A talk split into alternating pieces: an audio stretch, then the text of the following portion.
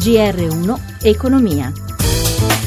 Buonasera da Stefano Marcucci. Oggi in primo piano i dati sulla crescita. L'Istat registra un rialzo di due decimali nel primo trimestre 2017 per l'Italia. Quasi tutti gli altri paesi dell'Eurozona però fanno meglio. Tra poco ne parliamo più in dettaglio. Ora invece ci colleghiamo con Milano dove c'è Paolo Gila per raccontarci della giornata dei mercati. Paolo. Buonasera da Milano, Londra e Milano le migliori, il resto è calma piatta. Dopo un avvio in progresso Wall Street ha cambiato direzione portandosi su posizioni di stallo intorno alla parità. Gli indici europei si sono adeguati spegnendo parte degli entusiasmi, ma Londra è riuscita a chiudere con un più 0,91%, Milano ha segnato più 0,38%, in leggero calo Francoforte e Parigi. A Piazza Fari le banche e gli industriali hanno mostrato andamenti contrastanti, in evidenza i titoli delle telecomunicazioni telecomunicazioni, in particolare Mediaset e Telecom, e poi soprattutto gli editoriali, Class, RCS, Sole 24 Ore, Poligrafici. Tra i titoli in progresso più scambiati Enel e Atlantia. Sul mercato dei titoli di Stato spread a 179 punti base, rendimento dei nostri decennali 2,21%, euro più forte contro dollaro a 1,10,75. Grazie a Paolo Gila e buonasera al professor Fabio Sdogati, docente di economia al Politecnico di Milano. Professore. Buonasera. Allora torniamo al prodotto interno lordo, dicevamo più 0,2 nel primo trimestre dell'anno, il dato congiunturale più 0,8% invece nel confronto con l'anno precedente, l'Italia rimane in coda rispetto alla media dell'Eurozona che segna più 0,5% trimestre su trimestre e più 1,7% su base annua. Tra i paesi maggiori la Germania fa più 0,6%, la Francia più 0,3%, la Spagna più 0,8%. Peggio dell'Italia solo la Grecia che ha crescita negativa, bene invece i paesi dell'est che che viaggiano per lo più sopra il punto percentuale. Professore, allora sentiamo adesso il presidente dell'Istat Giorgio Alleva intervistato da Amalia Carosi, poi commentiamo insieme i dati.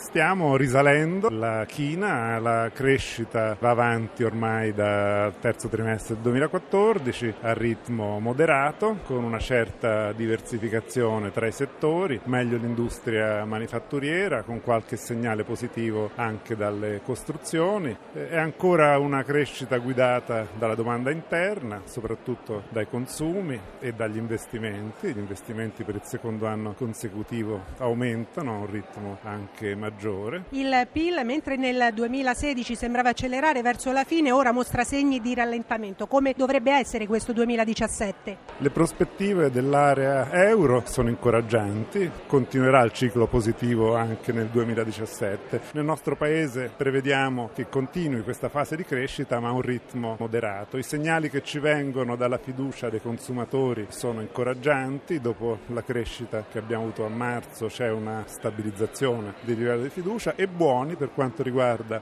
la fiducia lato imprese con un livello che non registravamo dal 2007 e che riguarda tutti i settori produttivi. Quindi le prospettive sono di moderata crescita ancora. Di nuovo in studio, collegati con il professor Fabio Sdogati del Politecnico di Milano. Professore, lei condivide il cauto ottimismo del presidente dell'Istat che abbiamo appena sentito? Ma guardi, non c'è una parola uh, che il presidente dell'Istat ha detto che sia fuori posto, ha fatto una valutazione perfetta. È purtroppo eh, perfetta, nel senso che se uno la guarda con un momentino di, di, come posso dire, di scetticismo, santi Dio parliamo dello 0,2%, parliamo di un tasso di crescita trimestre su trimestre patetico. Cioè, il Paese, insisto, le parole che ha usato dall'Eva, uh, all'Eva sono assolutamente corrette, però il Paese è fermo. Crescere allo 0,2% vuol dire essere in stagnazione, quindi noi abbiamo un problema molto molto serio.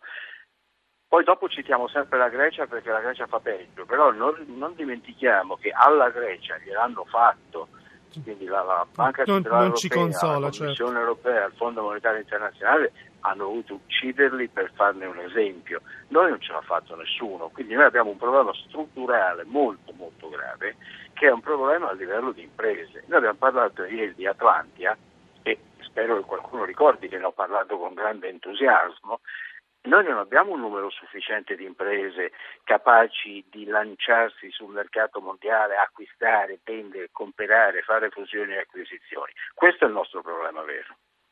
Professore, chiudiamo parlando dell'antitrust. Oggi il presidente Pitruzzella in audizione alla Camera ha bacchettato un po' la politica dicendo che le liberalizzazioni in Italia sono state lanci- lasciate un po' a metà, mentre si registrano reazioni protezionistiche contro l'apertura dei mercati. Ha fatto anche l'esempio dei tassisti contro Uber. Poi Pitruzzella ha lamentato il travagliato percorso del DDL concorrenza e il suo depotenziamento rispetto agli intenti iniziali. Insomma, ha ragione Pitruzzella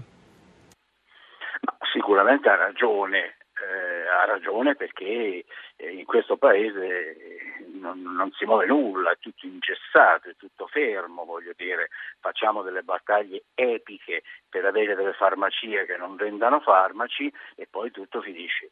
Allora, eh, che il Parlamento non si stia muovendo è assolutamente vero, che l'antitrust possa dire di avere una, una, tabella di marcia speculare, una tabella di marcia in cui specchiarsi, qualcosa di assolutamente buono negli ultimi anni non è vero. Devo eh, interromperla, eh, professore, perché abbiamo finito il nostro tempo. Grazie al professor Fabio Sdogati, grazie a Cristina Pini per la collaborazione, a Ezio Bordoni in regia, da Stefano Marcucci. Buon proseguimento su Radio 1.